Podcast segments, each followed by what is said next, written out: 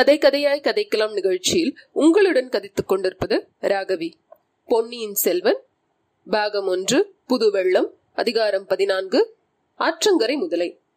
குழந்தையிலிருந்து புறப்பட்ட வல்லவரையன் முதலில் அரசலாற்றங்கரையை நோக்கி சென்றான். வழியில் அவன் பார்த்த காட்சிகள் எல்லாம் சோழ நாட்டை குறித்து அவன் கேள்விப்பட்டிருந்ததை காட்டிலும் அதிகமாகவே அவனை பிரமிக்கச் செய்தன. எந்த இனிய காட்சியையும் முதல் முறை பார்க்கும்போது அதன் இனிமை மிகுந்து தோன்றுமல்லவா?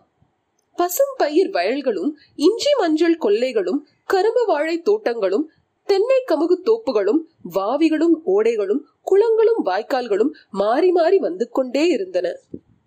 ஓடைகளில் அல்லியும் குவளையும் காடாக பூத்து கிடந்தன. குளங்களில் செந்தாமரையும் வெண்தாமரையும் நீலோத்பலமும் செங்கழு நீரும் கண்கொள்ளா காட்சியளித்தன. வெண்ணிற கொக்குகள் மந்தை மந்தையாக பறந்தன. செங்கால் நாரைகள் ஒற்றை காலில் நின்று தவம் செய்தன. மடைகளின் வழியாக தண்ணீர் குபுகுபு என்று பாய்ந்தது. நல்ல உரமும் தழை எருவும் போட்டு போட்டு கண்ணங்கரேல் என்றிருந்த கழனியின் சேற்றை உழவர்கள் உழுது பயன்படுத்தினார்கள். பண்பட்ட வயல்களில் பெண்கள் நடவு நட்டார்கள். நடவு செய்து கொண்டே இனிய கிராமிய பாடல்களை பாடினார்கள். கரும்பு தோட்டங்களின் பக்கத்தில் கரும்பு ஆலைகள் அமைக்கப்பட்டிருந்தன. முற்றிய கருப்பங்கழிகளை வெட்டி அந்த கரும்பு ஆலைகளில் கொடுத்து சாறு பிழிந்தார்கள். கரும்பு சாற்றின் மணமும் வெள்ளம் காய்ச்சும் மணமும் சேர்த்து கலந்து வந்து மூக்கை தொலைத்தன. தென்னந்தோப்புகளின் மத்தியில் கீற்று ஓலைகள் வேயப்பட்ட குடிசைகளும் ஓட்டு வீடுகளும் இருந்தன. கிராமங்களில் வீட்டு வாசலை சுத்தமாக மெழுகி பெருக்கி தரையை கண்ணாடி போல் வைத்திருந்தார்கள். சில வீடுகளின் வாசல்களில் நெல் உலரப் போட்டிருந்தார்கள்.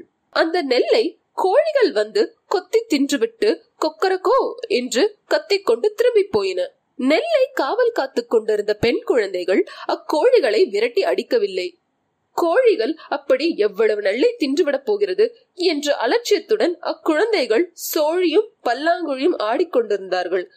குடிசைகளின் கூரைகளின் வழியாக அடுப்பு புகை மேலே வந்து கொண்டிருந்தது. அடுப்பு புகையுடன் நெல்லை புழக்கும் மனமும் கம்பு வறுக்கும் மணமும் இறைச்சி வதக்கும் நாற்றமும் கலந்து வந்தன. அக்காலத்தில் போர் வீரர்கள் பெரும்பாலும் மாமிச பச்சினிகளாகவே இருந்தார்கள். வல்லவரையனும் அப்படித்தான். எனவே அந்த மணங்கள் அவனுடைய நாவில் ஜலமூறச் செய்தன. ஆங்காங்கே சாலை ஓரத்தில் கொல்லர் உலைக்களங்கள் இருந்தன. உலைகளில் நெருப்பு தணல் தகதகவென்று ஜொலித்தது. இரும்பை பட்டறையில் வைத்து அடிக்கும் சத்தம் டனார் டனார் என்று கேட்டது. அந்த உலைக்களங்களில் குடியானவர்களுக்கு வேண்டிய ஏர்கொழு மண்வேட்டி கடப்பாறை முதலியவற்றுடன் கத்திகள் கேடயங்கள் வில்கள் ஈட்டிகள் முதலியன குப்பல் குப்பலாக கிடந்தன. அவற்றை வாங்கிக் கொண்டு போக குடியானவர்களும் போர் வீரர்களும் போட்டி போட்டுக் கொண்டு காத்திருந்தார்கள். சிறிய கிராமங்களிலும் சின்னஞ்சிறு கோயில்கள் காட்சியளித்தன கோயில்களுக்குள்ளே சேமக்கலம் அடிக்கும் சத்தமும் நகரா முழங்கும் சத்தமும் மந்திர கோஷமும் தேவார பண்பாடலும் எழுந்தன. மாரியம்மன் முதலிய கிராம தேவதைகளை மஞ்சத்தில் எழுந்தருள பண்ணிக்கொண்டு பூசாரிகள் கரகம் எடுத்து ஆடிக்கொண்டும் உடுக்கு அடித்துக் கொண்டும் வந்து நெல் காணிக்கை தண்டினார்கள். கழுத்தில் மணி கட்டிய மாடுகளை சிறுவர்கள் மேய்ப்பதற்கு ஓட்டிப் போனார்கள். குடியானவர்கள் வயலில் வேலை செய்த அழுப்பு தீர மரத்தடியில் உட்கார்ந்து இழைப்பாற்றினார்கள் அப்போது செம்மறி ஆடுகளை சண்டைக்கு ஏவிவிட்டு அவர்கள் வேடிக்கை பார்த்தார்கள். வீட்டு கூரைகளின் மேல் பெண் மயில்கள் உட்கார்ந்து கூவ அதை கேட்டு ஆண் மயில்கள் தோகையை தூக்க முடியாமல் தூக்கிக் கொண்டு ஜிவ் என்று பறந்து போய் அப்பெண் மயில்களுக்கு பக்கத்தில் அமர்ந்தன. புறாக்கள் அழகிய முகத்தை அசைத்துக் கொண்டு அங்குமிங்கும் சுற்றின. பாவம் கூண்டுகளில் அடைப்பட்ட கிளிகளும் மைனாக்களும் சோக கீதங்கள் இசைத்தன. இப்படிப்பட்ட காட்சிகளை எல்லாம் பார்த்து கழித்து கொண்டு வந்தியத்தேவன் குதிரையை மெல்ல செலுத்திக் கொண்டு சென்றான். அவனுடைய கண்களுக்கு நிறைய வேலை இருந்தது. மனமும் இந்த பல்வேறு காட்சிகளை பார்த்து மகிழ்ந்து கொண்டிருந்தது. ஆயினும் அவன் உள் மனதிலே லேசாக பனியினால் மூண்டது போல் ஒரு பெண்ணின் முகம் தெரிந்து கொண்டே இருந்தது. ஆஹா அந்த பெண் அவளுடைய செவ்விதழ்களை திறந்து தன்னுடன் சில வார்த்தை பேசியிருக்க கூடாதா? பேசியிருந்தால் அவளுக்கு என்ன நஷ்டமாயிருக்கும்? அந்த பெண் யாரா இருக்கும் யாராயிருந்தாலும் கொஞ்சம் மரியாதை என்பது வேண்டாமா? என்னை பார்த்தால் அவ்வளவு அலட்சியம் செய்வதற்குரியவனாகவா தோன்றுகிறது? அந்த பெண் யார் என்பதை சொல்லாமலே அந்த சோதிட கிழவர் ஏமாற்றி விட்டார் அல்லவா அவர் கெட்டிக்காரர் அசாத்திய கெட்டிக்காரர். பிறருடைய மனத்தை எப்படி ஆழம் பார்த்துக் கொள்கிறார்? எவ்வளவு உலக அனுபவத்துடன் வார்த்தை சொல்கிறார்?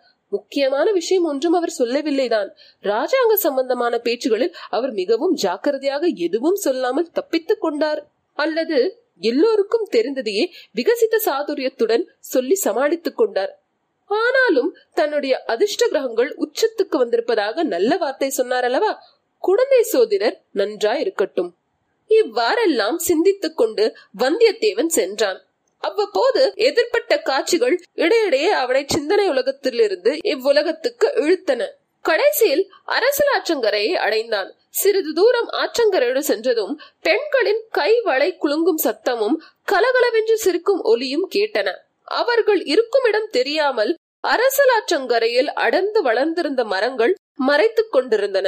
எங்கிருந்து அப்பெண்களின் குரல் ஒளி வருகிறது என்று கண்டுபிடிக்க வந்தியத்தேவன் ஆற்றங்கரை ஓரத்தை உற்று பார்த்து கொண்டே சென்றான். திடீரென்று ஐயோ ஐயோ முதலை முதலை பயமாயிருக்கிறதே என்று அபய குரலையும் கேட்டான். குரல் வந்த திசையை நோக்கி குதிரையை தட்டிவிட்டான். அந்த பெண்கள் இருந்த இடம் இரு மரங்களின் இடைவெளி வழியாக அவனுக்கு தெரிந்தது. சமீபத்திலே தான் கொள்ளிட நதியில் ஒரு கொடூரமான முதலை வாயை பிளந்து கொண்டு வந்ததை வந்தியத்தேவன் பார்த்திருந்தான். முதலை எவ்வளவு பயங்கரமான பிராணி என்பதையும் கேட்டிருந்தான். ஆகவே இந்த முதலையை பார்த்ததும் அவன் உள்ளம் கலங்கி உடல் பதறி போனான். ஏனெனில் அந்த முதலை பீதி கொண்ட அந்த பெண்களுக்கு வெகு சமீபத்தில் இருந்தது. வாயை பிளந்து கொண்டு கோரமான பற்களை காட்டிக்கொண்டு பயங்கர வடிவத்துடன் இருந்தது. அந்த முதலை இன்னும் ஒரு பாய்ச்சல் பாய வேண்டியதுதான். அந்த பெண்கள் கதி அதோ கதியாகிவிடும். அந்த பெண்களோ பின்னால் அடர்த்தியாயிருந்த மரங்களினால் தப்பி ஓடுவதற்கும் முடியாத நிலையில் இருந்தார்கள். வந்தியத்தேவனுடைய உள்ளம் எவ்வளவு குழம்பி இருந்தாலும் அவன் உறுதி அணுவளவும் குன்றவில்லை. தான் செய்ய வேண்டியது என்னவென்பதை பற்றியும் அவன் ஒரு கணத்துக்கு மேல் சிந்திக்கவில்லை. கையில் இருந்த வேலை குறிப்பாத்து ஒரே வீச்சாக வீசி எறிந்தான். வேல் முதலையின் கெட்டியான முதுகில் பாய்ந்து சிறிது உள்ளேயும் சென்று செங்குத்தாக நின்றது. உடனே நமது வீரன் உடைவாளை உருவிக்கொண்டு முதலையை ஒரே அடியாக தீர்த்து விடுவது என்று உறுதியுடன் பாய்ந்து ஓடி வந்தான். அந்த சமயத்தில் அப்பெண்கள் கலகலவென்று சிரிக்கும் சத்தம் கேட்டது. வந்தியத்தேவன் காதுக்கு அது நாராசமாய் இருந்தது. இத்தகைய அபாயகரமான வேளையில் எதற்காக அவர்கள் சிரிக்கிறார்கள்? பாய்ந்து ஓடி வந்தவன் ஒரு கணம் திகைத்து நின்றான். அப்பெண்களின் முகங்களை பார்த்தான். பயமோ பீதியோ அம்முகங்களில் அவன் காணவில்லை. அதற்கு மாறாக பரிகாச சிரிப்பின் அறிகுறிகளையே கண்டான். சற்று முன் ஐயோ ஐயோ என்று கத்தியவர்கள் அவர்கள்தான் என்றே நம்ப முடியவில்லை. அவர்களில் ஒருத்தி சோதிடர் வீட்டில் தான் பார்த்த பெண் கம்பீரமான இனிய குரலில் பெண்களே சும்மா இருங்கள். எதற்காக சிரிக்கிறீர்கள்? என்று அதட்டும் குரலில் கூறியது கனவில் கேட்டது போல் அவன் காதில் விழுந்தது. முதலை அண்டை பாய்ந்து சென்றவன் வாளை ஓங்கிய வண்ணம் தயங்கி நின்றான். முதலையை உற்று பார்த்தான். அந்த பெண்களின் முகங்களையும் இன்னொரு தடவை உற்று பார்த்தான். அவன் உள்ளத்தை வெட்கி மறுகச் செய்த உடலை குன்றச் செய்த ஒரு சந்தேகம் உதித்தது. இதற்குள்ளாக அந்த பெண்மணி மற்றவர்களை பிரிந்து முன்னால் வந்தாள். முதலைக்கு எதிர்ப்புறத்தில் அதை காப்பாற்றுகிறவர்களைப் போல் நின்றாள். ஐயா தங்களுக்கு மிக்க வந்தனம். தாங்கள் வீணில் சிரமப்பட வேண்டாம் என்றாள். இத்துடன் இந்த அதிகாரம் முற்றிற்று. இந்த பாட்காஸ்ட் உங்களுக்கு பிடித்திருந்தால் W W W dot Facebook dot com கதை கதையை கதைக்கலாம் என்ற ஃபேஸ்புக் பக்கத்திற்கு லைக் செய்யவும். தங்களது மேலாந்த கருத்துக்களை அந்த ஃபேஸ்புக் பக்கத்தில் மெசேஜாக அனுப்பலாம். மேலும் கதை கதையாய் கதைக்கலாம் அட் ஜிமெயில் டாட் காம் என்ற அஞ்சலகத்திற்கு உங்கள் கருத்துக்களை மேலாகவும் அனுப்பலாம். நன்றி.